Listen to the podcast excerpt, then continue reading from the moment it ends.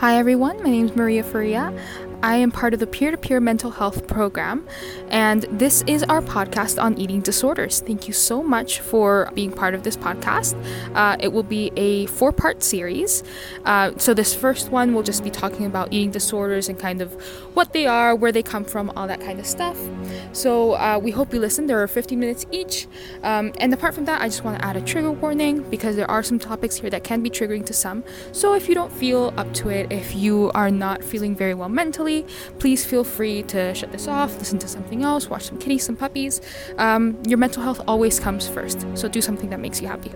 Uh, but yeah, apart from that, I just want to thank Kelly for coming in on this podcast. He will be our guest speaker today, and he has been so helpful in explaining eating disorders and everything that comes with it.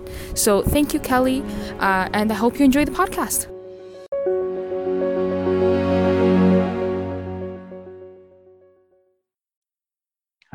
I'm Kelly Waters Radcliffe. I'm a therapist at Mount Royal University Student Counseling Services, and I've been asked by the peer to peer mental health educators program at MRU to speak a little on the topic of eating disorders. I'm speaking from my experience and perspective, and I'm well aware that there's a variety of other perspectives out there, uh, some of which could be different than what I'm saying today. It's, it's still important, though, to have a variety. It's important to be informed, but also critical consumers of the information we take in because this is a topic that for most people doesn't make sense. I think that's an artifact of keeping it at arm's distance. Um, and maybe that's part of the reason why people are reluctant to speak of their experiences with disordered eating. So I'm really glad to be part of this today to contribute to the conversation, maybe increase some understanding, because in my experience, a large part of the distress that people feel with any problem that uh, they carry into counseling is that it doesn't make sense. Um, no one wants to feel like they don't make sense. So part of the remedy is to help make problems understandable. Even though I'm speaking of the topic of eating disorder as though it's this single unitary thing, I'm really an advocate for a one size fits one approach that meets the person where they are and understands the context in which their problems are generating. This is very different than a one size fits all approach. So, a good place to start might be to ask what is an eating disorder? Um, there's simply lots of information available, but what it sort of hovers around are three general things.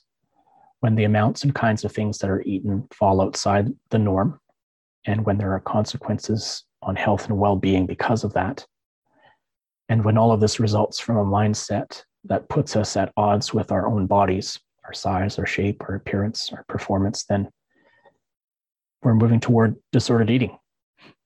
And the basic categories, I guess, for lack of a better term, uh, of disordered eating are anorexia nervosa, bulimia nervosa, and binge eating disorder. Again, lots of information online. I found it wise to think of these more as strategies than as things. I'll get to more of that in a little while because the experience of disordered eating is really quite fluid. And so a person can start in one place and move through all sorts of different uh, expressions of disordered eating. It isn't so much the behavior, it's the meaning of it um, and the consequences of it that are, are the most trouble. So I mentioned earlier that if part of the problem is that things don't make sense, then part of the remedy is to is to try to help them make sense. So we should start with the idea always that the problem makes sense. And disordered eating does make sense. It has to because it's happening.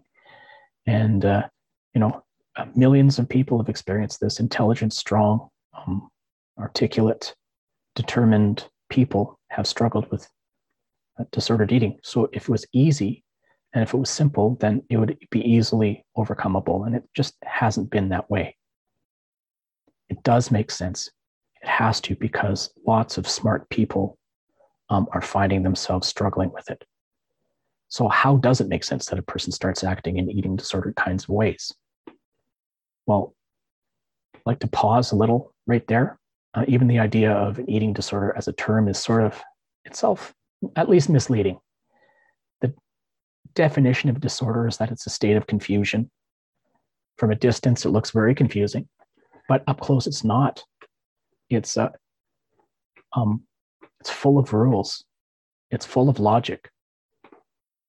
Another definition of disorder could be a, like a disruption of orderly behavior. And it, although it's, although the behaviors people find themselves in in disordered eating isn't particularly normal in the sense that um, it's not statistically normal to restrict or to binge, etc. It's very ordered. It's predictable. Again, it follows the rules and expectations, um, and it has its own internal logic. Um, disorder, another term or another meaning of it would be a disruption of function. And while that's absolutely true that uh, physical functioning and mental well being can be affected, um, disordered eating does serve purposes and it does it quite well in lots of ways. And so, to some extent, uh, uh, eating disorders do function.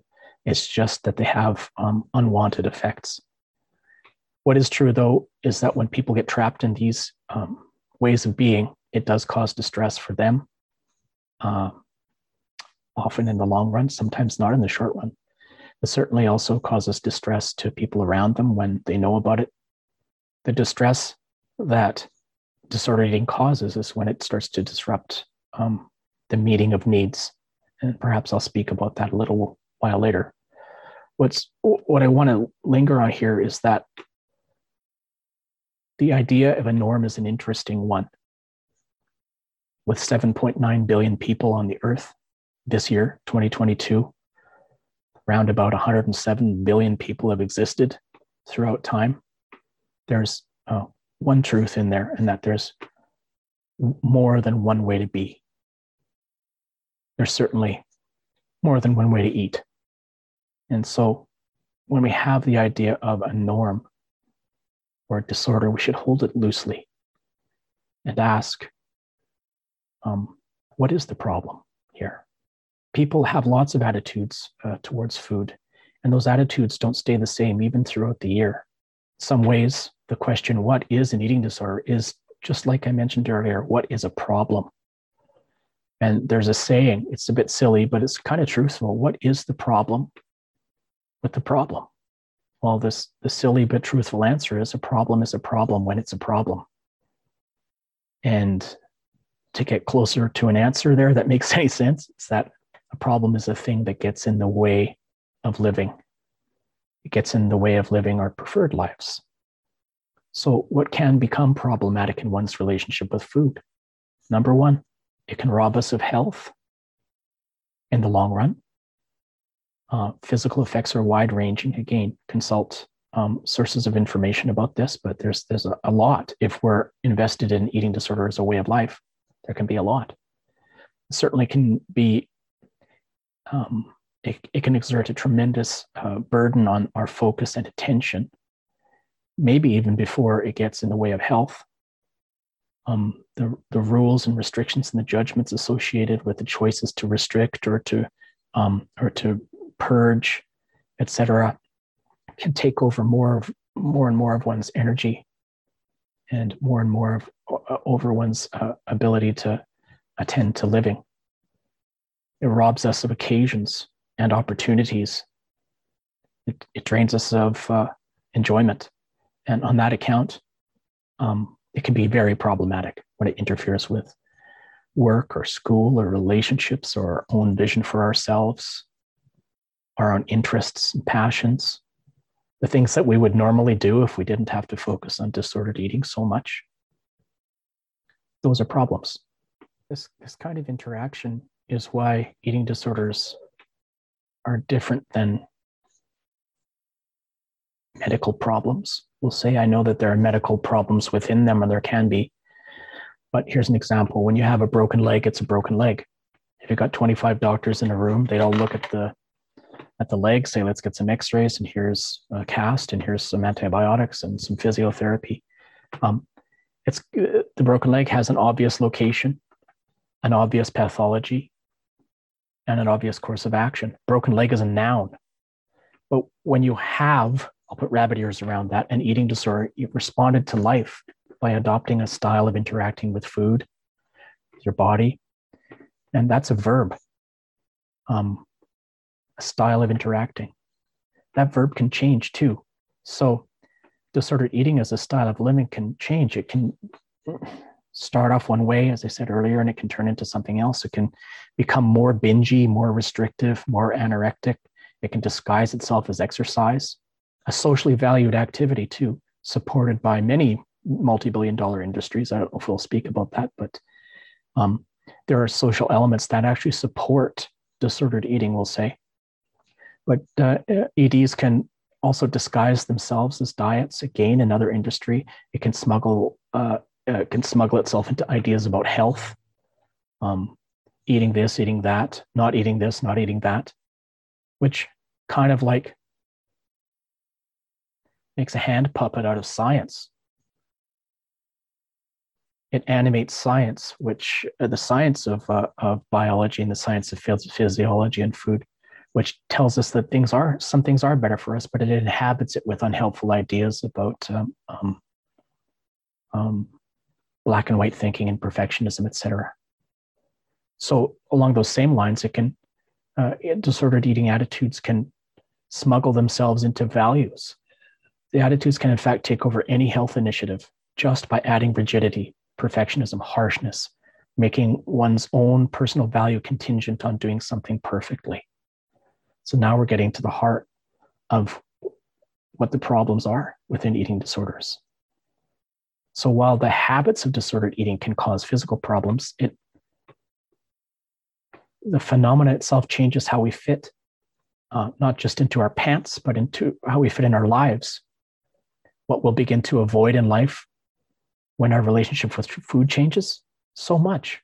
How many things in our life revolve around food or occasions around food? So it's the spirit of the thing that becomes most damaging in the short run and in the long run to take one set of rules or specifications for living and to rigidify them, to turn them into stone, to rob us of flexibility and responsiveness in life.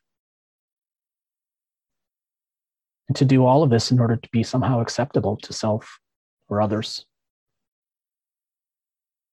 So that when we do something to be acceptable, what we're really saying is we're not acceptable.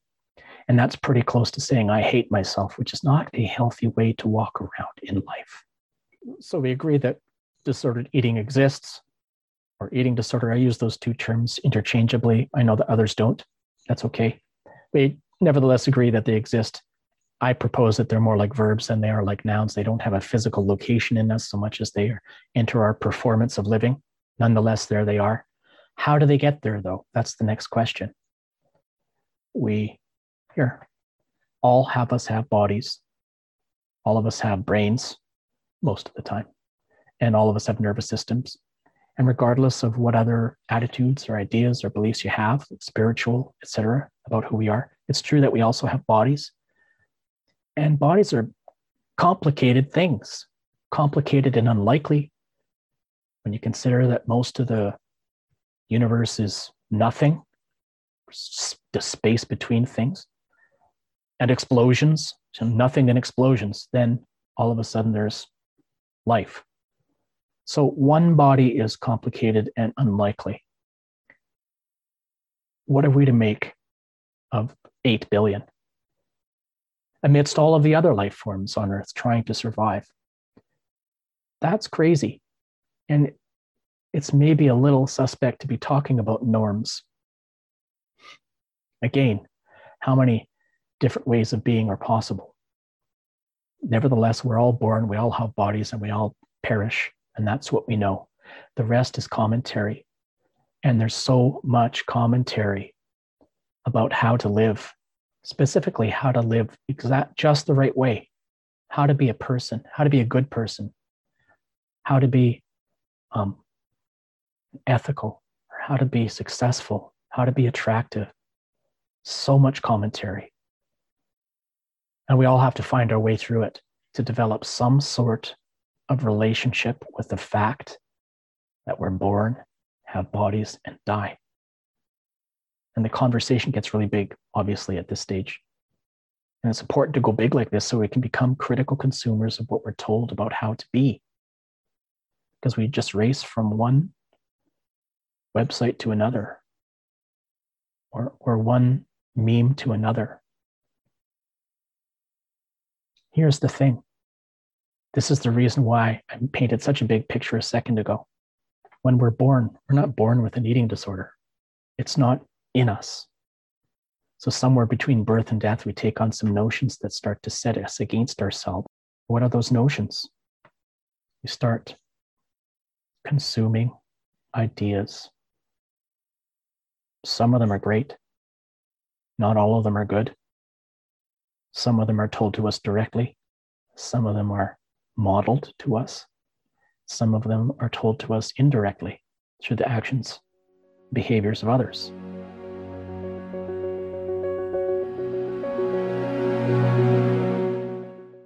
All right. Thank you, Kelly, for that first part of the podcast. We have learned so much.